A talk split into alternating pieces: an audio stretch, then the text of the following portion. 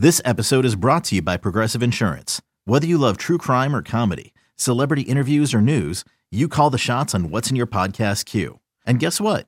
Now you can call them on your auto insurance too with the Name Your Price tool from Progressive.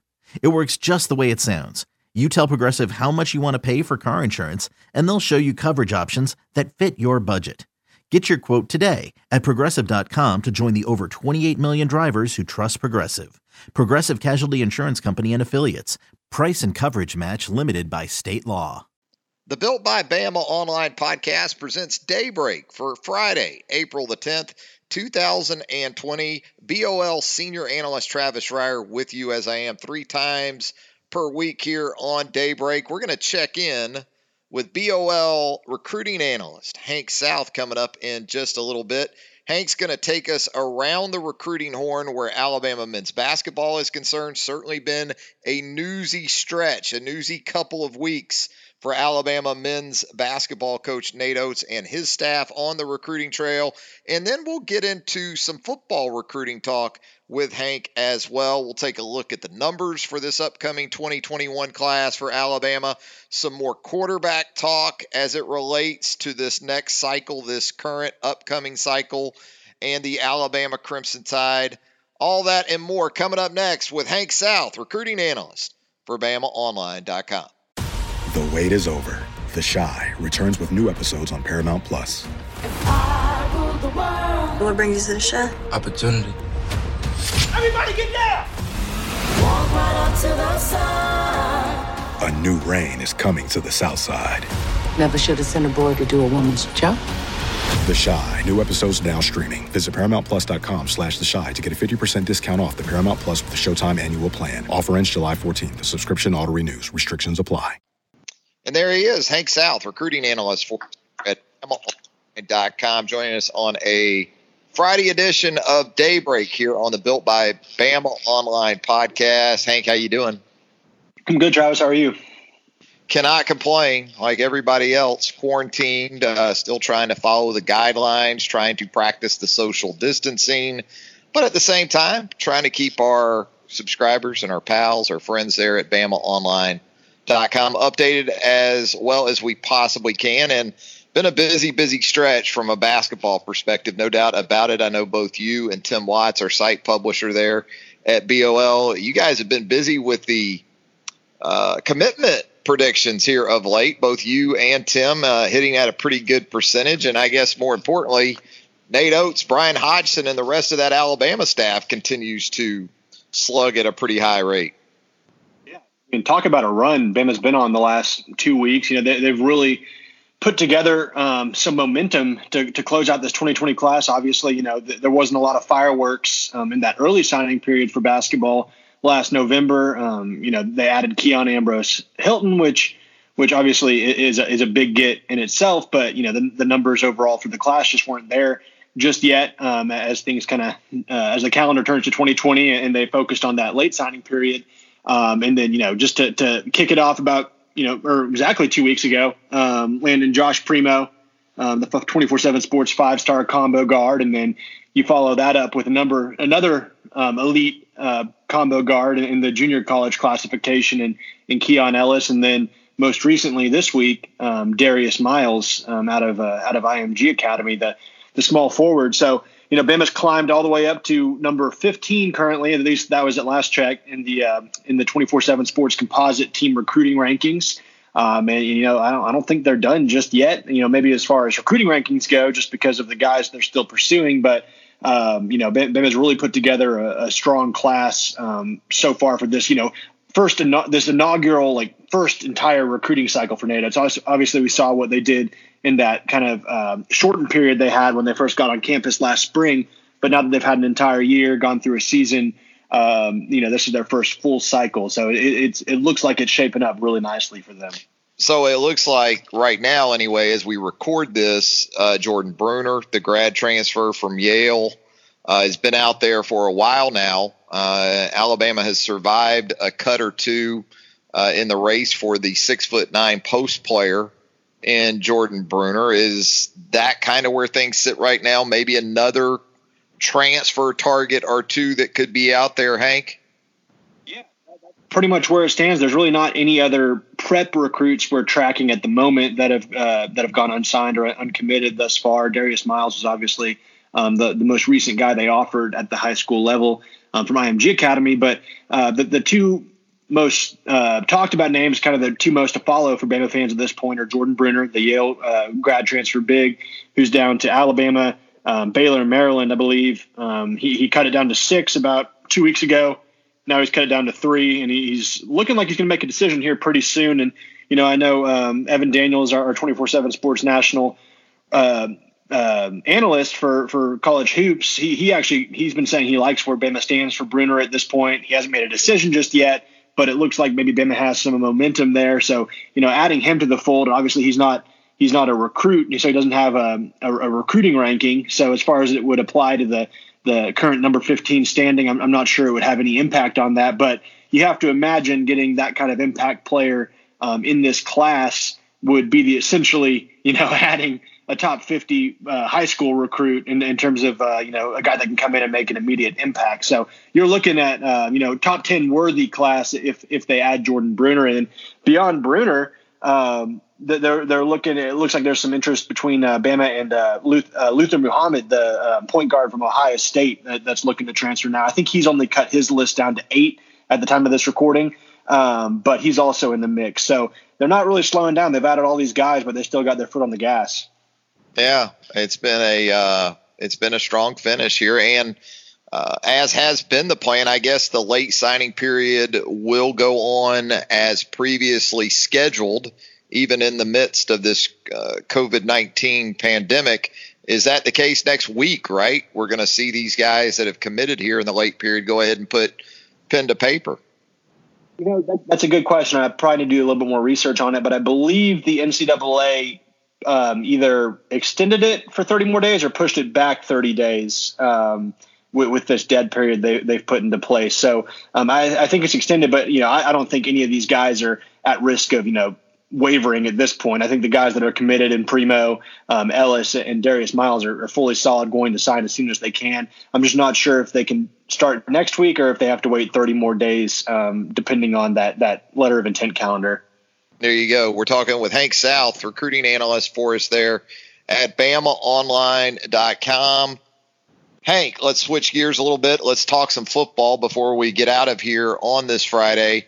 Um, I wanted to get your thoughts on sort of an overview of this 2021 class for Nick Saban and the Alabama football Crimson Tide in terms of uh, breaking down the numbers from a position perspective.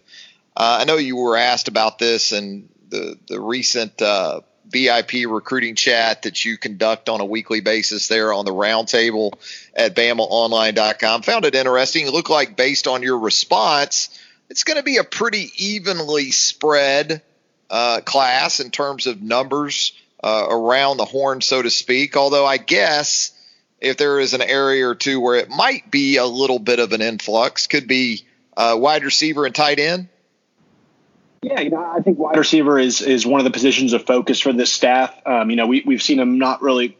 Uh, well, they signed three in, in, the 2020 class, but the year prior with, with uh, John Metchie, just one. Um, obviously going to lose DeVonta Smith after 2020, and, and you know Jaylen Waddle, if he continues at his pace, is likely headed to the next level as well. So they're going to need some guys to come in and and, uh, and, contribute pretty early. And you know they signed three quality guys in 2020, but um, you know there's this is a really strong wide receivers class in 2021, and, and they're in on some pretty elite level guys. And you know, same thing with tight end. You know, they're going to have um, some. Be a little scarce depth wise after um, after the 2020 season. They're getting Carl Tucker, the Carl Tucker, the grad transfer from UNC in. Um, uh, he only has one year of eligibility. Miller Forristall, you know, moving on. You know, it's already kind of a thin position as it is. Um, only signing one guy in 2020 in Caden Clark. So um, I think those are two areas we're going to see them address pretty hard. You know, I, I haven't pegged three to four wide receivers at this point. Um, you know, I think two tight ends. You know, they they looked to try to sign two tight ends and in the 2020 class, and you know they ended up getting two. Just one is a grad transfer in, Carl Tucker, um, who only has one year of eligibility left. But you know, beyond that, you know, I think offensive line is, is an area that they're going to look at um, pretty hard. And I've been told anywhere from four, maybe five guys on the offensive line, and then I think quarterback's really important as well. And we, we've seen them, obviously, you know, that they have the advantage of having a pretty strong in state guy in, in Quincy McKinstry up the road um, in, in Pinson Valley.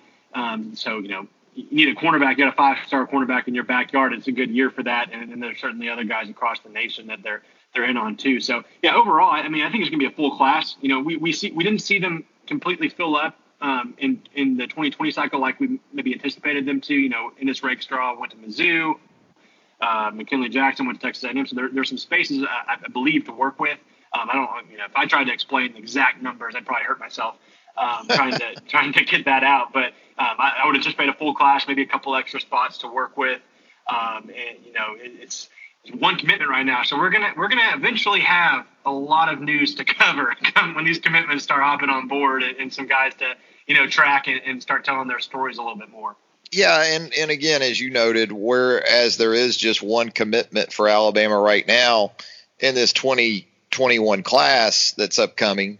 Just following your reporting, what we hear from Tim, um, it sounds like things are still lining up for this to be the sort of uh, recruiting class Alabama fans have grown to expect during the the Nick Saban era. When all is said and done, uh, even with the, the the unprecedented situation we find ourselves in right now, uh, the, the, the this staff, this this head coach and Nick Saban have positioned themselves to once again do what uh, we've seen it do in the past. Yeah, and, and, you know, it's it, it you kind of feel like it like Bama's out there just kind of lurking in the water. You know, you're seeing you're seeing Ohio State going this crazy run. They're they're putting together a fantastic class. You've seen Clemson get some guys. Georgia's gotten a couple commitments this week. Um, so these classes are starting to pick up, and, Bama's still there with just one.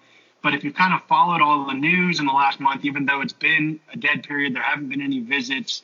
Um, guys are putting out top schools lists. We're seeing Bama on almost, you know, pretty much all of them.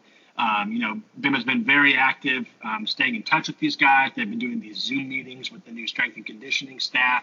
Um, you know, we're seeing guys mention Bama all the time. You know, Bama's kind of just out there lurking. You know, once once this, um, this dead period lifts, guys can get back on visits. You know, I think this class can really take off. You know, I, I totally envision it being a top five class. Um, you know, if not top three by the time it's all said and done with the work they're putting in now and then you know once they can get back on campus, get guys in on visits, uh, you know it, it's eventually going to take off. As we let you out of here, um, we talked last week about a California quarterback prospect for this 2021 class in Miller Moss. Sounds like here in the last day or so, though, you're you're hearing more and more momentum, perhaps in the corner of Jalen Milroe and potentially his place in this class as well. Yeah, you know, I, I, wrote a story on him this week um, on, on BamaOnline.com. We talked to him. Um, we talked about a month ago as well. But he's, he, I mean, Bama fans are familiar with him. He was he was very close to committing to to the Tide last summer.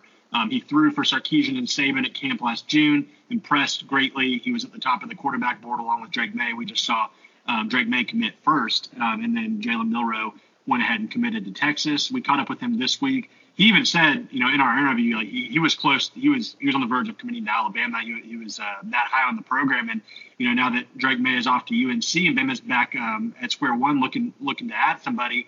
Um, you know, the, the, interest is really starting to pick up some steam there. And, if, and I wrote, you know, if you want to know how important a, a target is, or you know, how highly Bama thinks of somebody, follow the Nick Saban FaceTimes. You know, we hear about these guys FaceTiming with Saban, especially in the spring, as far as top targets right now. Jalen Milroe told us he's FaceTime with Nick Saban twice in the last month. So, I mean, you don't hear that too much. You know, you, you hear guys FaceTime with Saban, you know, maybe once a month, you know, if, if not a couple times throughout the spring. He said he's done it twice. He's been in touch with Sark, Jeff Banks, um, Tino Sunseri, the graduate assistant for quarterbacks. Um, and even uh, Major Applewhite's kind of a factor. And, you know, you don't hear Major Applewhite much anymore, but I mean, he's he's a guy that was at U of H um, recruiting Jalen Milroe at the time to U of H. He was in the top eight now he's in Alabama, um, and, and, he's close with him there as well. So there's a lot of guys um, that you know are, are close with Jalen. He has that relationship with a lot of guys on the staff. I think just at this point, it's about you know will he take a visit? Um, how comfortable is he still with Texas? You know, they signed two quarterbacks in, in, uh, in the 2020 class. They have a new OC. Um, he's still, you know, Bama obviously only signed one. You know, he, he, would probably be the only quarterback in the class if he were to commit. Um, and he said, you know, he said Bama's number two for him right now. So, you know, it's, it's all about just getting on, getting him on that visit.